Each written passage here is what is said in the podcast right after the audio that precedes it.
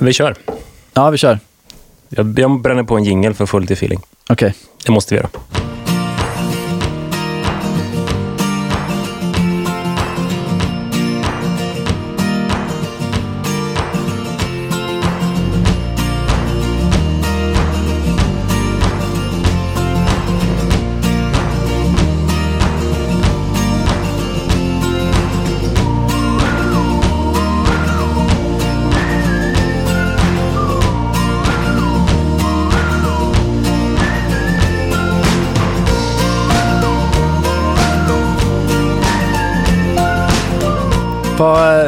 Vad är det för konstig jordcylinder du har bakom dig?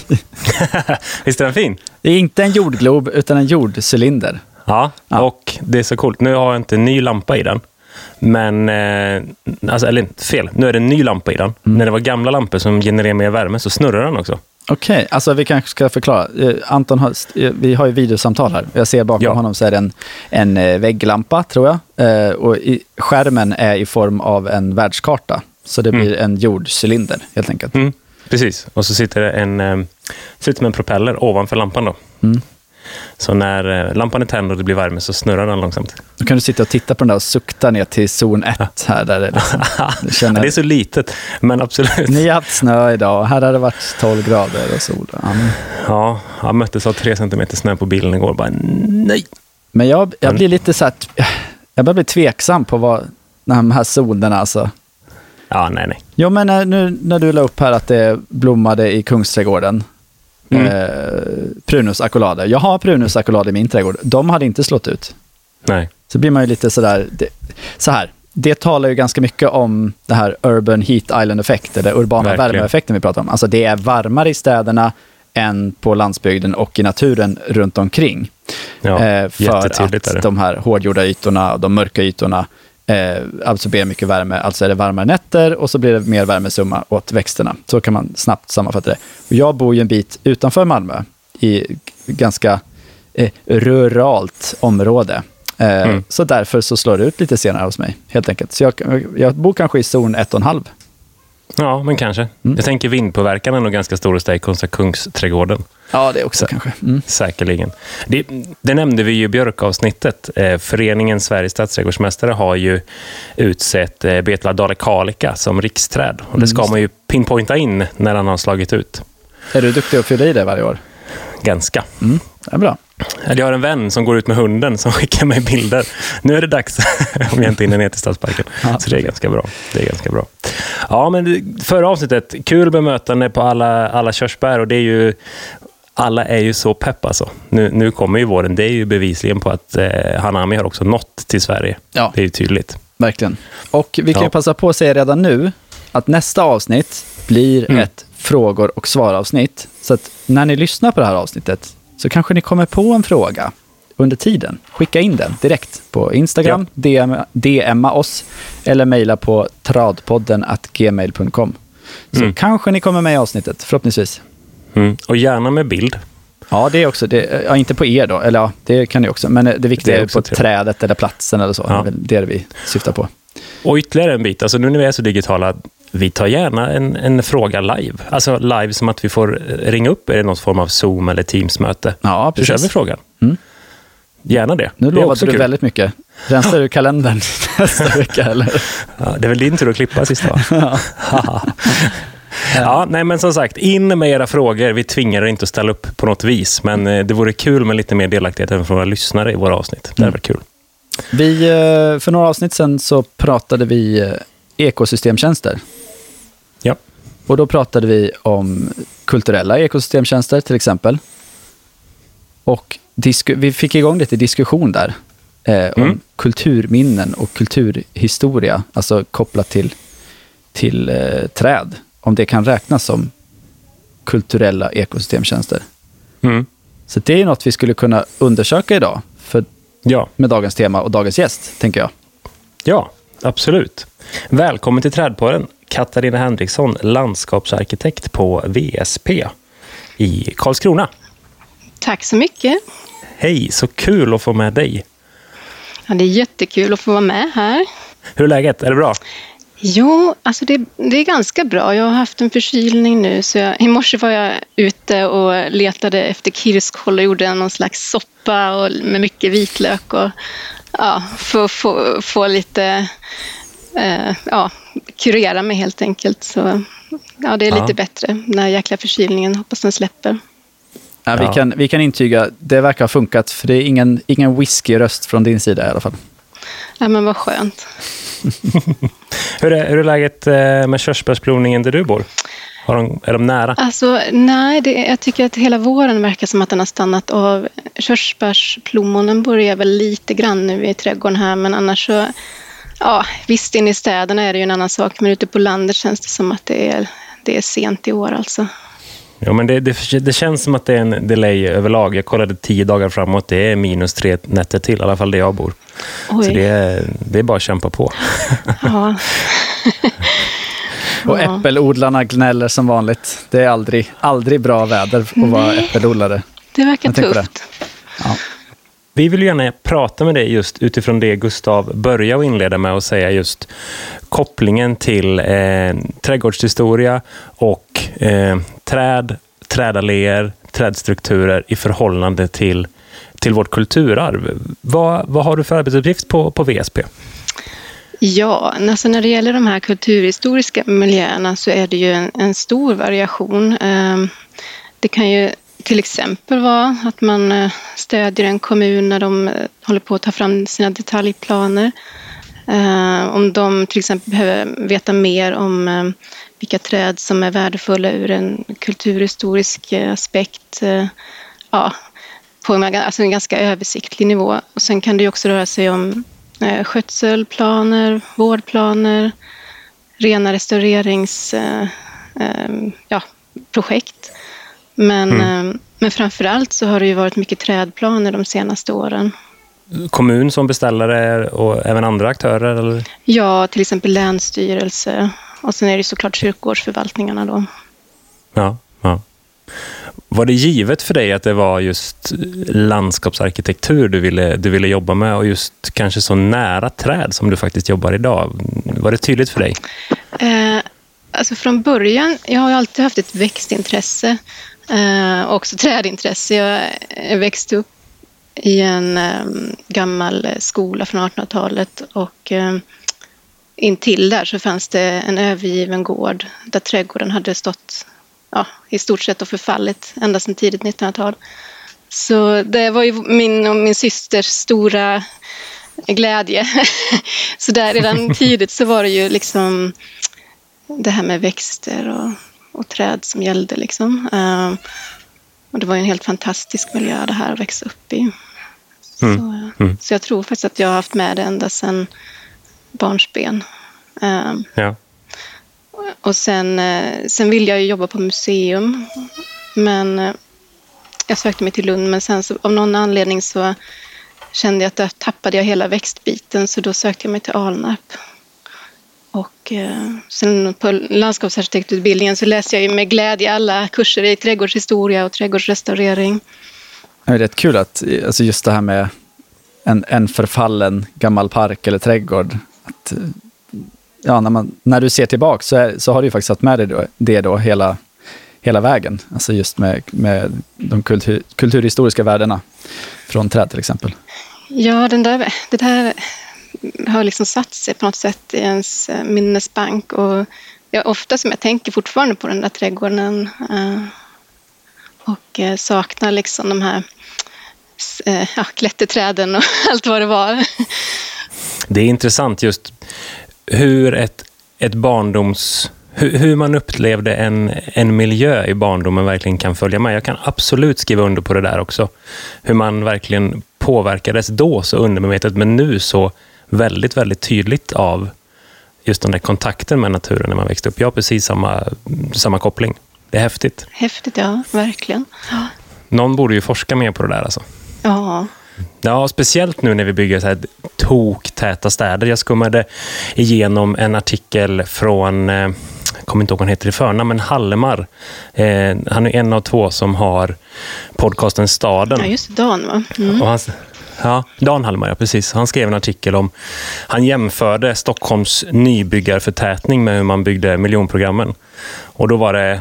Eh, mell, rummet mellan två så att säga, block i miljonprogrammet var 90 meter. då. Och nu finns det liknande storlekar på husen inne runt eh, Norra station, tror jag det heter. Eller norra, ja, Norra station i Stockholm. Där är det sex meter mellan husen. Mm.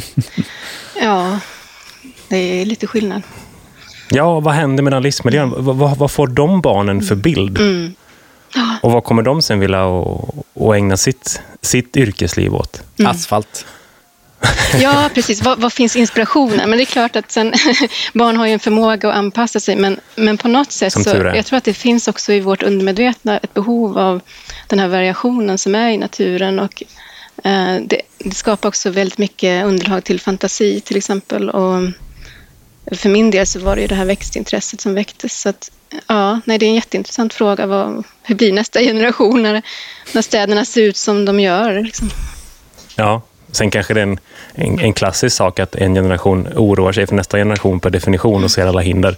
Just det där med nyfikenheten, vad händer runt nästa hörn när ett kvarter ser likadant ut i oändlighet? Ehm, Ehm, ja, det är en svår fråga för oss att hantera här, men det är ändå väldigt intressant. Och det finns en koppling till just historik och hur vi lever i de miljöerna. Ja, också den här tanken att liksom man, man som människa har ju ett behov av att reflektera både bakåt och framåt. Och för min del så var det ju mycket det här med att eh, man var i en ganska historisk miljö och då uppfattade man ju historien mycket närmare. Idag så är den som någon avlägsen eh, sida på internet där man läser om någon tråkig kung. Liksom.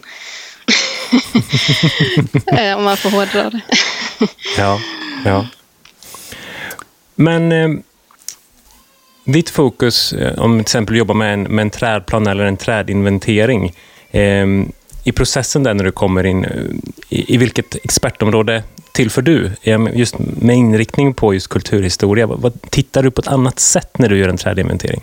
Ja, nej men som till exempel i våran, eh, vi har ju ett, ett nätverk och eh, då har vi ju en trädexpert, Johan Östberg oftast, och sen har vi eh, biolog, det kan vara lite olika, det brukar vara ekologigruppen nu. Eh, men i alla fall, så då är ju min roll att titta på till exempel eh, sådana saker som eh, hur har siktlinjerna, vilka siktlinjer är träden bygger upp? Eh, Finns det en arkitektonisk bakgrundstanke? Finns det en arkitekt som till och med har ritat hela anläggningen och hur, hur har han tänkt, eller hon? Eh, Ja, och sen kan det ju också vara men den här klassiska frågan, ja, men vad har vi här för träd? Är, är det korrekt? Hur har, det, hur har allén sett ut? Om vi ska återplantera, vad ska vi återplantera med? Om det är en kulturhistoriskt känslig miljö. Men då tänker jag just det med eh, kulturhistoriskt känsliga miljöer och eh, där det kanske är en allé eller ett visst träd som, har, eh, som inte har dött av ålder utan faktiskt en, en sjukdom som har kommit in och drabbat det här trädet eller den här arten. Hur, hur tillåts man tänka där? Hur, hur fri får du vara? Liksom? Men Då tänker jag på att det kanske inte är lämpligt att, att Mm. rekommendera återplantering av exakt samma art. Eh, Vi ser till exempel hästkastanjerna här nere i, eh, i söder nu, att eh, det är många alléer som slås ut där e- ett efter ett träd dör av den här kastanjeblödarsjukan. Och det naturliga ur kulturhistorisk synpunkt vore ju att plantera nya hästkastanjer, men eh, kanske är helt lönlöst faktiskt. Mm. Ja, nej men det är ju en komplex fråga.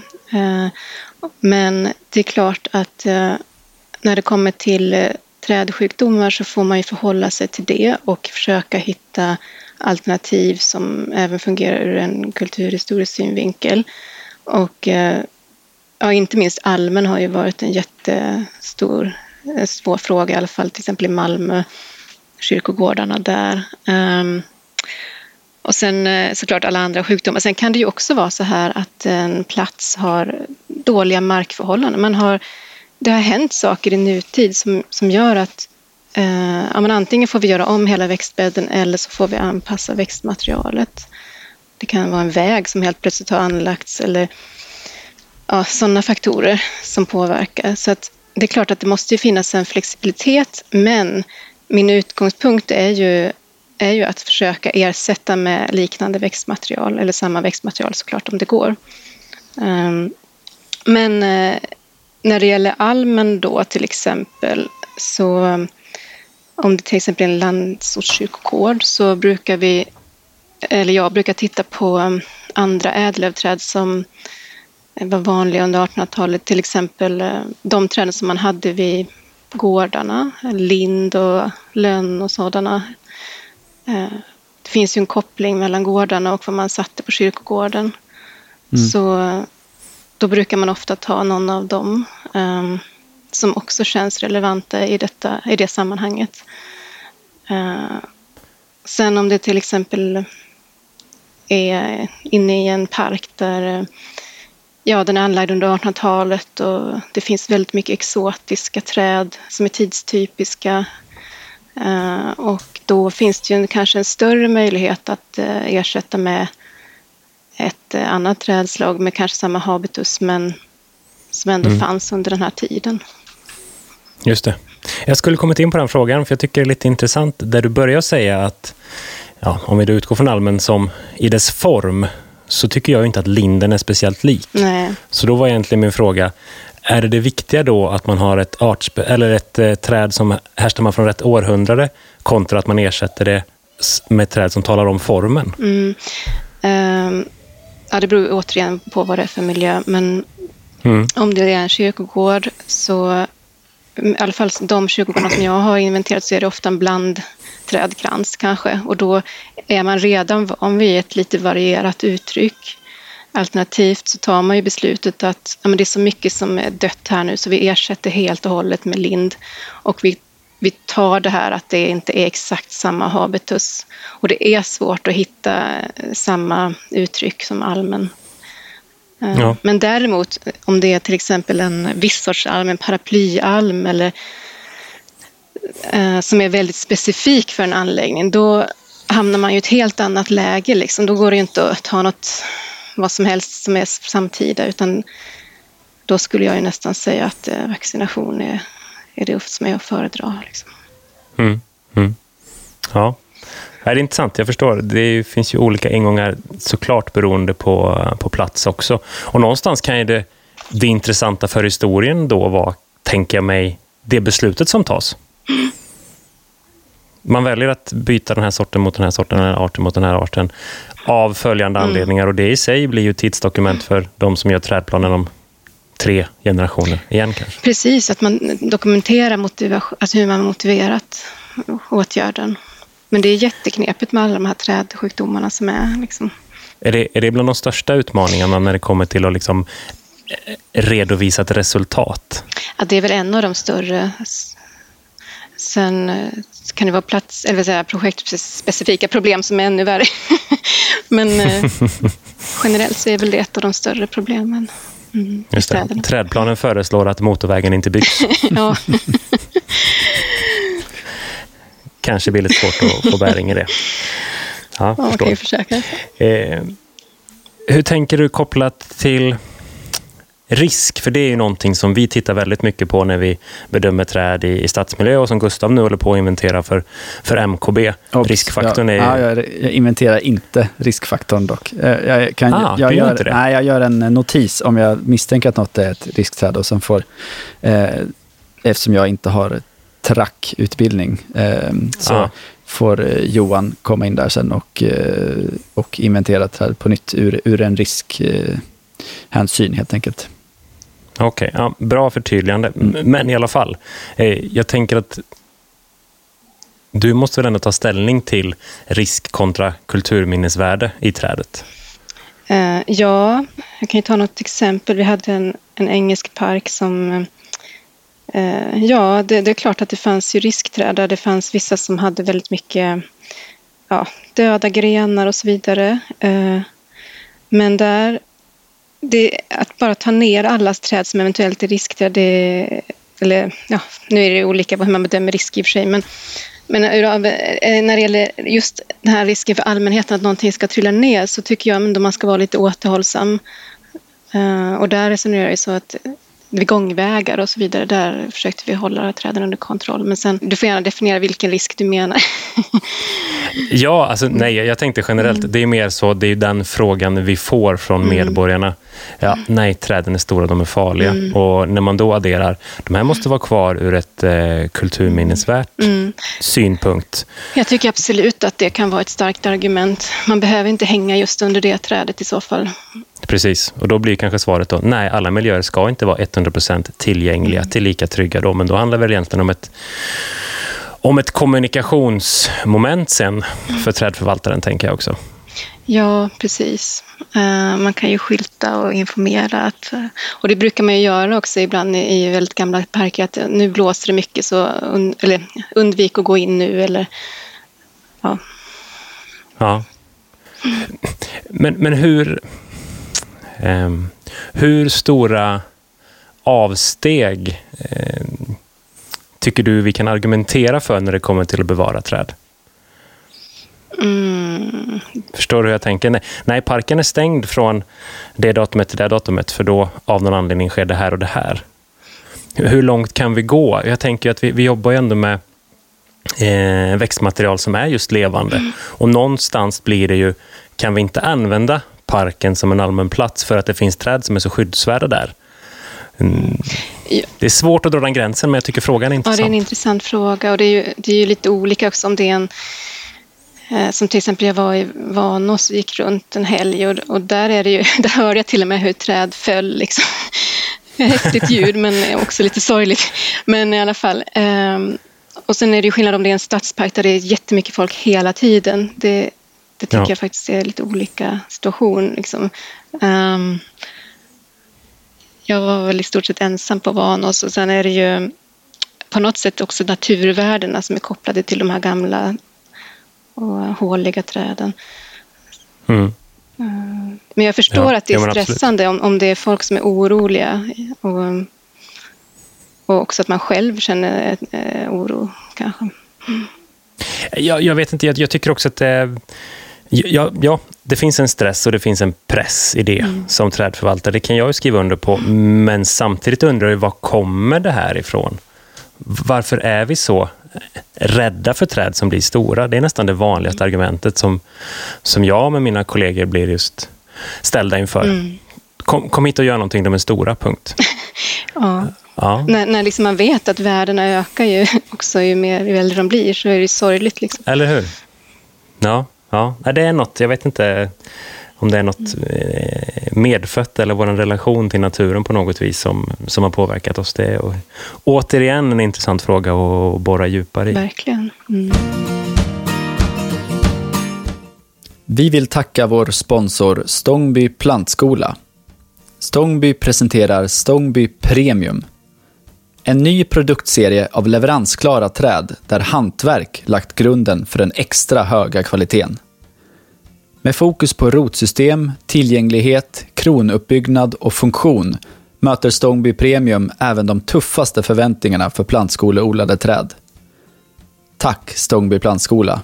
Utan ert stöd hade vi inte kunnat göra Trädpodden. Men inventerar du, om man säger så här, du kommer fram till en, eh, en plats. Eh, hur går du tillväga när inte träden som du ska inventera står där idag? För det är väl så långt tillbaka du går ibland också? Tänker ja, jag. många gånger kommer man ju till en helt kal kyrkogård. Eller en allé som det är bara några sorgliga rester kvar.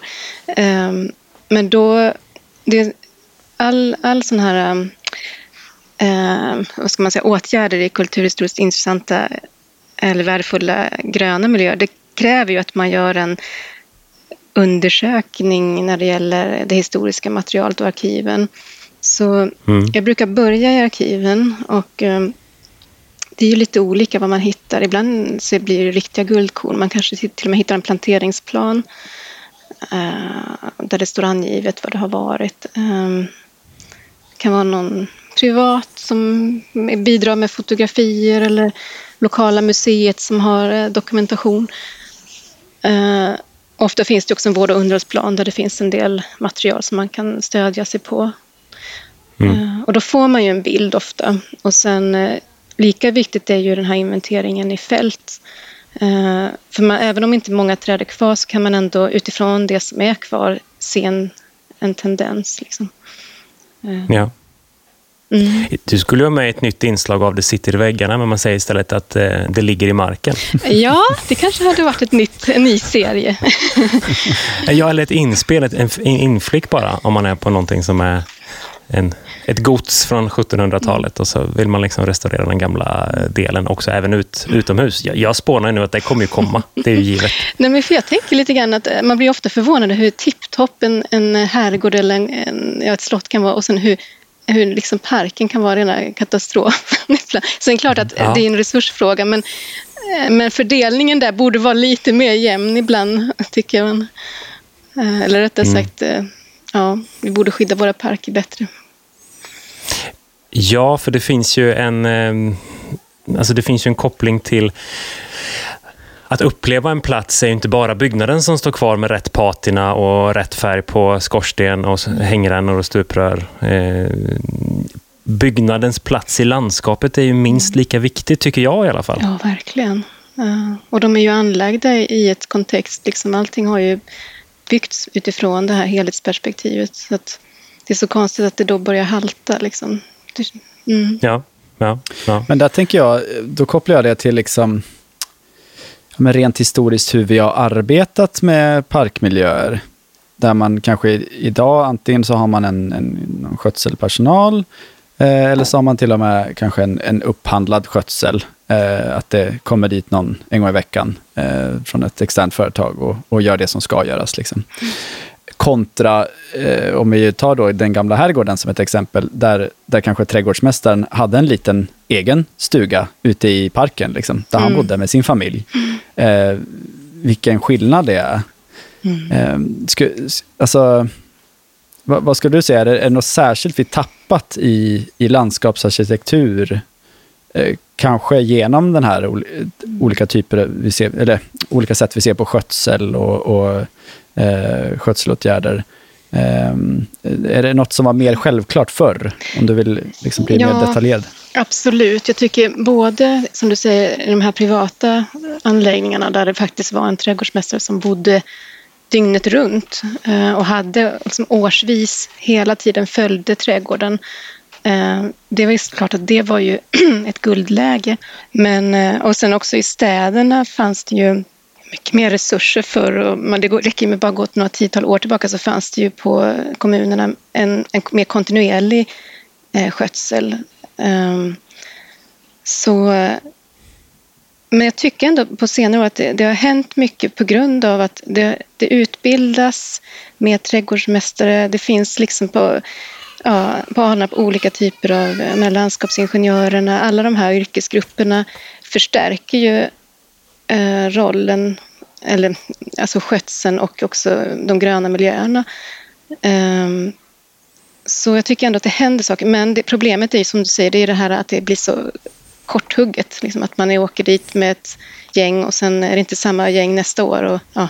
Förvaltning måste bli på modet igen. Mm tittar man bara rakt in i tvärsnitt i vilken kommun, kommunal budgetprocess som helst. Ja, nu somnar nog halva ja. lyssnarskaran när jag säger det. Men i alla fall, eh, det är oerhört lätt att få medel för investering idag, men det är väldigt mycket svårare att få medel för drift. Mm. Och Det kanske säger någonting om vårt konsumtionssamhälle också. Mm. Det är så mycket värden, både politiska värden men också monetära värden i att visa att man förnyar sig och uppför nya anläggningar. Men när det då de facto ställs emot eh, driftbudgeten, att det blir svårt att förvalta någon park som är över 100 år, det är klart att då, då, då sker ju... Då förlorar man ju saker och ting i väldigt snabb takt. Jag kan ju se det. Mm. Mm. Eh, skulle du kunna säga något specifikt som du har sett, eller liksom ett gammalt foto från en plats eller något, där du tänker så här, ja, den här hade ju aldrig kunnat finnas idag, liksom. Specifikt klippt häck eller ett... Eh, ett träd som kräver väldigt mycket omvårdnad eller något sånt. Det är nog miljö som helhet i så fall också, att man blir så mm. fascinerad av att eh, oj, det här kräver ju liksom jättemycket kunskap. Ja, men som till exempel eh, ja, på en del slott så finns det ju helt fantastiska lövgångar. Eh, och också på Östra kyrkogården så har man ju, den, den lyckas man ju sköta, men den trädraderna som ni säkert känner igen, eh, som är sammanimpade, alltså hela det, den, det, idag, att anlägga sådana strukturer, det hade ju liksom inte riktigt fungerat.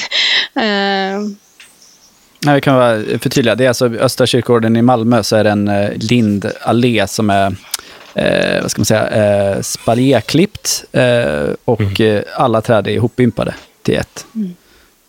Sen när det gäller stadsplaneringen eh, eh, så tycker jag ofta att jag eh, känner liksom en jättestor tacksamhet för 1800-talets stadsplanerare för deras insats i städerna. Ofta har man ju tyckt att 1800-talet var en stilhämmande ja, lite sådär parentesårhundrade medan man lyfter fram andra århundraden som fantastiska liksom, inom trädgårdskonsten. Men det som 1800-talet har lämnat till oss idag i form av eh, stadsparker, esplanader, promenadstråk och ofta liksom en, en sammanhängande grön struktur. Det är ofta det som i städerna är mest värdefullt, eller det som invånarna värderar allra högst. Mm. Eh, mm. Och det hade ju idag varit helt orimligt att anlägga. Men man får ju kämpa för att få igenom en liten frimärkspark ibland. ja. Så. Och också där när, eh, när budgeten eh, för parkerna ska belasta investeringsprojektet. Den kalkylen blir ju väldigt riktad Nu hänger inte jag med Anton. Stopp, stopp, stopp. förklara. Ja, ett exempel eh, hade vi när vi pratade med Britt-Marie förra, eh, för två avsnitt sedan. Ja. När hon just nämnde det där i förbifarten att i vissa delar av Stockholm så byggs det inga nya parker om inte eh, investeringen kan belasta eh, investeringsprojektet. Alltså byggherren ska bygga ett nytt hus mm. eh, och då säger kommunen varsågod och bygg, men för att du ska få bygga här så behöver någon procentuell del av din, hela ditt projekt gå till att också bygga en park. Okej, okay. mm. tack för förtydligande. Hänger med. Och man, har samma, man har samma diskussioner när det kommer till gatumiljöer också eh, i de flesta städer idag. Eh, men finns det då inget eget incitament från kommunen eller framför delen en privat markägare att avsätta mark och skapa eh, naturmiljöer så blir det ju väldigt svårt. Utan då blir det ju en samhällsbyggnadsprocess som är riktad mot att bygga stad och det är det den är framtagen till. Mm.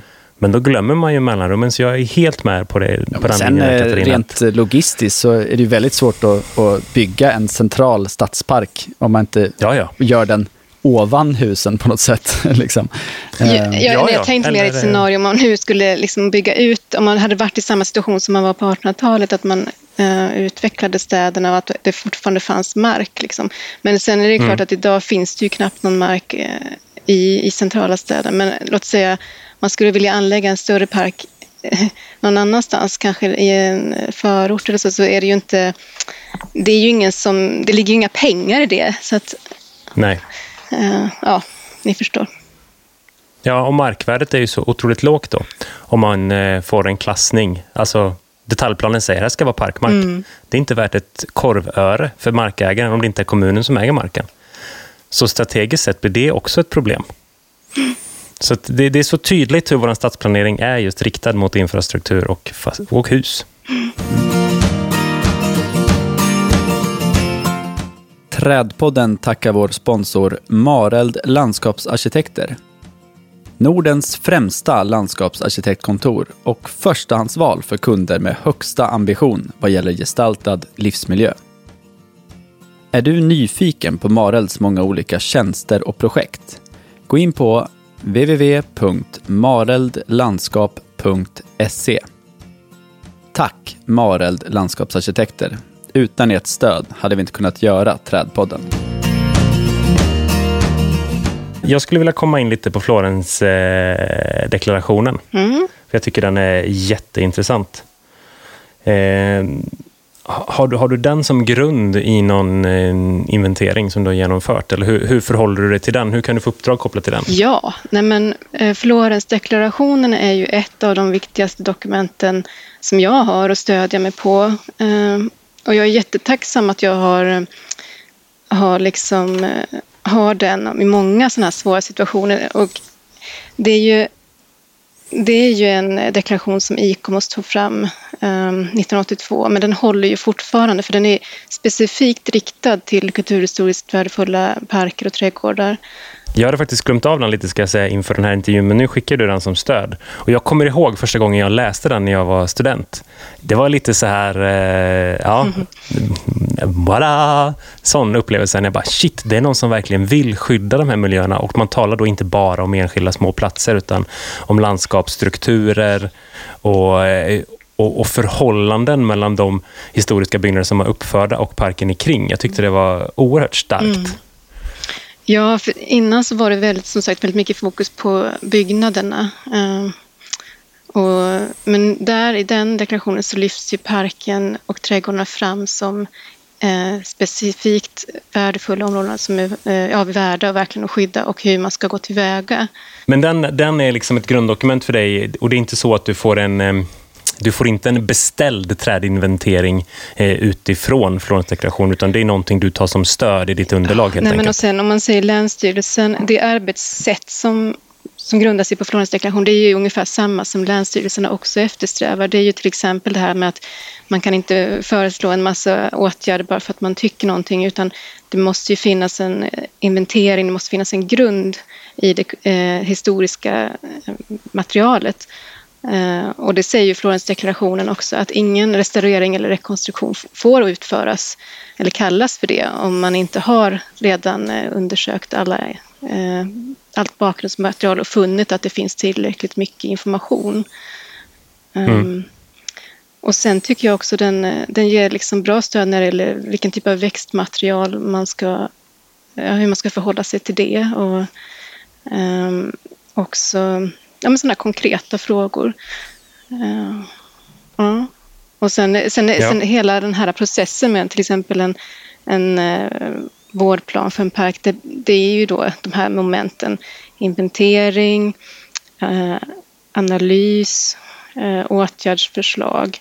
Så liksom allting bygger lite på varann. Samtidigt så kan man ju såklart när man håller på med åtgärdsförslaget inventera en gång till och så vidare. Men, men det är ju de här stegen som beställaren efterfrågar, som jag tycker i alla fall. Mm, mm. Det du började och inleda intervjun här Gustav och säga, det var ju det att vi hade en diskussion i, i avsnittet om ekosystemtjänster. Ja, just det. Eh, där vi lite snabbt gick igenom de fyra kategorierna eh, som mest ligger till grund. Det är, det är eh... eh stödjande, försörjande, reglerande och kulturella ekosystemtjänster. Precis, tack. Och eh, då minns jag i alla fall, jag vet inte om du blev förvånad då, men jag skrev ju bort de kulturella ganska fort, eh, just utifrån att de är väldigt svåra att koppla till det som styr stadsutveckling, som vi varit inne på, mm. alltså pengar. Ja. Um, hur ser du på det, Katarina? Finner du ett stöd i de här ekosystemtjänsterna så som de är utformade idag, kopplat till de kulturella värdena? Jag, jag, jag, tycker ju att kul, eh, de kulturhistoriska värdena skulle kunna absolut ingå i den här eh, posten som heter kulturella ekosystemtjänster. Och det handlar ju om det här med identitet um, och eh, möjlighet till reflektion. Uh, vi människor vi har ju liksom i oss att vi vill reflektera både bakåt och framåt och det är ju liksom på något vis grundläggande för att kunna utvecklas. Så eh, där är det ju tycker jag självklart att de kulturhistoriska aspekterna ska komma in under kulturminnen. Mm. Liksom. Jag upplever själv att det är de värdena som det är svårast att argumentera mm. för. Ett av mina absoluta favoritträd i Malmö är ju sumpcypressen i Kungsparken. Eller sumpcypresserna, beroende på vem man frågar. Jag är fortfarande bestämd i att det är ett träd och inte flera. Um, den, det trädet är med på mina några av mina trädskådningar när jag visar runt folk i parken och berättar vad det är för art och berättar lite historia kring, kring eh, arten och hur den har använts och så vidare. Och det här trädet är då planterat sent 1800-tal, troligen 1880, något sånt. Eh, jag är inte lika bevandrad som Katarina på det här med att exakt eh, datera när, när saker och ting gjordes. Eller jag lägger inte på minnet i alla fall, men eh, någonstans där.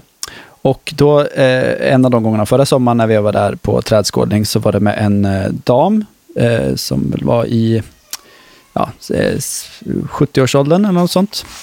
Och hon berättade då, åh, det här trädet var mitt favoritklätterträd när jag var här på 50-talet mycket med mamma och pappa. Um, så att hon har ju då klättrat i det här trädet och folk gör ju det än idag. Och det är så tydlig patina för så här, här klättrar barnen. Man ser liksom. Uh, och det finns en gren där som man nästan kan använda som rutschkana liksom och sådär. Um, men hur, alltså hur, hur sätter man ett värde på det? Det, det Förstår ni vad jag menar? Mm.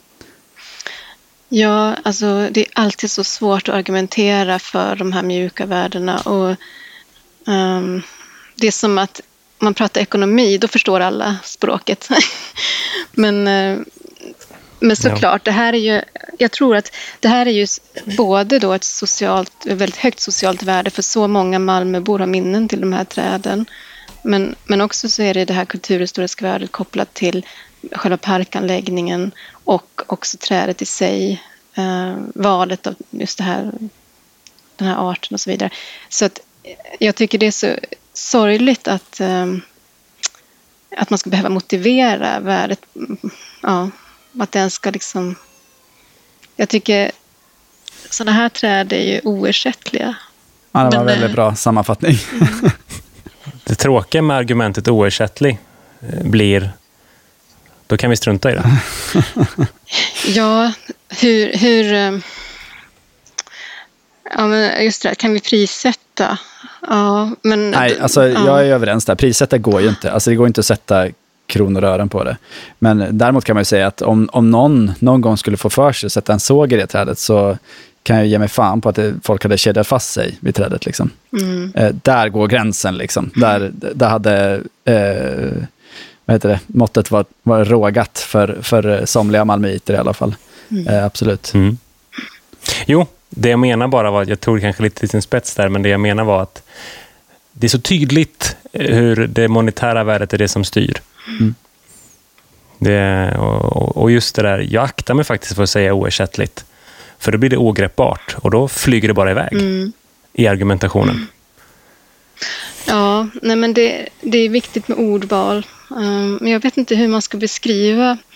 Uh, det är ju det är så, men som sagt, det är både sociala värden och kulturhistoriska värden. Och biologiska säkert också. Mm. Ja, ja. Det, är det samlade paketet som blir trädens styrka mm, kanske? Ja, ofta är det ju så. Mm. Och ofta, biologiska värden har ju ett skydd som, som ofta är lite starkare. Så att... Jag har en helt, helt annan fråga. Mm. Eh, sett till så mycket träd och miljö du har sett, finns det, finns det något tillfälle som du skulle vilja dela med dig av till lyssnarna när du gått runt en, runt en krök eller över en kulle eller bakom en stam och så hittat någonting som är sådär, what? Vad är det här? Har du något sånt tydligt minne? Uh, du får nog förtydliga det. eh, men du, du, går och, du går och inventerar mm. någonstans och så förväntar dig att se en, eh, en trädallé eller en trädrad eller en trädkrans. Och så eh, av lind. Och sen mitt uppe i det här så står det någonting helt annat. Ja, jag har nog både positiva och negativa exempel. Men, ja, ja. Det är båda jag intressant. tror att det var någon gång det var, vi var ute och tittade på, eller inviterade en trädkrans på en kyrkogård och sen helt plötsligt, från att man har de här stora månghundraåriga träden, så plötsligt så kommer det två aseglobosum så här, som bara bryter allting. och då kände jag så här, men vem tänkte till här? um, så, jag menar, ofta är det sådana saker. Um, ja. Men det kan ju också vara åt det positiva hållet. Liksom. Aseglobosum är klotlön, för er som inte är bevandrade i latinska. En väldigt sådana rund mm. ja, karaktär som verkligen bryter. Och ganska, inte lika högvuxna som de vanliga ädellövträden, då, lönnarna och lindarna. Så det blev verkligen en Vi har nog ägnat, eh, förstår det, vi har nog ägnat otaliga poddtimmar åt att skälla ut globosum, så vi ska inte gå in där nu igen. Men det är precis sånt jag menar. Det är så intressant, för menar, då kan du nästan se ett kanske lite starka ord, men historiskt misstag där då? Liksom. Vad hände? Vill man inte, vill man inte, blir man inte nyfiken då? Varför blev det så här? Jo, man blir ju lite nyfiken, processen bakom. Och, uh, uh, likadant när det är något uh, man har en, en vanlig allé och så plötsligt så har någon satt in eh, pelarträd. På, eller liksom så här, mm, eller, ja, och då är det ju oftast, tror jag, eh, tycke och smak och att man eh, dålig kunskap kanske. Ja, man, det kanske var någon vaktmästare som hade det som sitt favoritträd och sen på, påverkar ju det hela helhetsbilden då. Mm. Ja. Jag kan tycka också ibland Ja, att man, spännande. när man just ser på kulturhistoriska platser att man kan bli väldigt förvånad över hur mycket exotiska arter som kan finnas på en plats. Att man liksom, eh, vad fick de tag i de här? Eller hur, hur kunde de känna till den här? Den är ju en nyhet idag på marknaden, liksom, tror man. Och sen så visar det sig att någon har planterat den redan eh, 1880, säg. Precis. Eh, ja, många arter tror man ju är mycket yngre än vad de faktiskt är. Det, det var, tyckte jag var kul när vi pratade med Thomas Lagerström också. Just, han lyfte fram det där, för vi ställde frågan till honom om att resa till en plats. Och då sa han, nej men jag reser hellre i historien på alla platser. Och eh, det tycker jag är coolt. Eh, Det, är också, det var en del i att lära, lära mig förstå växter. Eh, så att man också kunde titta bakåt i tiden. Eller bara titta på en, en, en gammal tomt där ett torp har stått. Vilka växter som står där och varför. Det man innan trodde, det där är väl något inhemskt material alltihop, det bara är där. Men det är ju inte alls där av en slump, utan det finns ju verkligen spår av människor på de här tomterna. Ja, Om du skulle vilja ge våra lyssnare ett tips, Katarina, om ett resmål för att titta just på ja, träd, alltså nya träd, speciella miljöer eller historiska, eh, kulturhistoriska värden. Du har hela jordcylindern på dig. Ja. Ja, exakt. men då, då tar jag nog eh, och tipsar om Dalarna. Ehm, Okej. För det finns faktiskt, det kanske man inte tror, men det finns väldigt mycket intressanta trädgårdar i Dalarna. Man får liksom hela paletten från enklare ja, trädgårdar till eh, mera ståndsmässiga bergsmansgårdar, herrgårdar och så vidare. Och, och eh, olika stadier i också hur det finns de som är mer eller mindre förvildade och nya restaurerade trädgårdar. Ehm, det finns de som har flera hundra år gamla äppelträd av sorter som knappt finns i handeln längre. Och, alltså det finns väldigt intressanta miljöer i Dalarna så jag, jag skulle nästan vilja tipsa om, om det. Ehm, och eh, att man tar en tur och åker. Det finns ett, eh, en hemsida också som har sammanställt några av de mest eh, intressanta eh, eh, tradgårdar i Dalarna. eh, Okej. Eh, och där ser man också kartbilden hur man skulle kunna åka. Ja. Grymt. Hade inte det varit för en pandemi, Gustav, så hade vi gjort minst en roadtrip, tror jag nu. Ja, Alltså, precis. Vi pratade mycket om det, sen kom det något annat i vägen, tyvärr. Men den där ska ju upp på vårt Linktree. Jätteintressant tips. Absolut. Eh, och, och tänk er alla nu som ska planera semester, vilket typ hela landet lär göra fortfarande, tror jag. Om du inte är 70 plus. Eh, släng in det där då. Familjen vill åka och eh, titta på något annat i Dalarna. Släng in lite trädtips på vägen. Det kan ju ge en jättekul input till en sån resa. Trädpodden tackar vår sponsor Bara Mineraler. Nordens största leverantör av pimpstensjordar till stadens utmanande gröna miljöer. Deras långa erfarenhet kring substrat anpassade för framtidens städer har fött produkter som nu inspirerar en hel bransch. Besök baramineraler.se och inspireras av projekt byggda på goda grunder. Tack Bara Mineraler. Utan ert stöd hade vi inte kunnat göra Trädpodden. Vi brukar också fråga efter ett eh, lite yvigt uttryckt kanske, men ett kulturtips.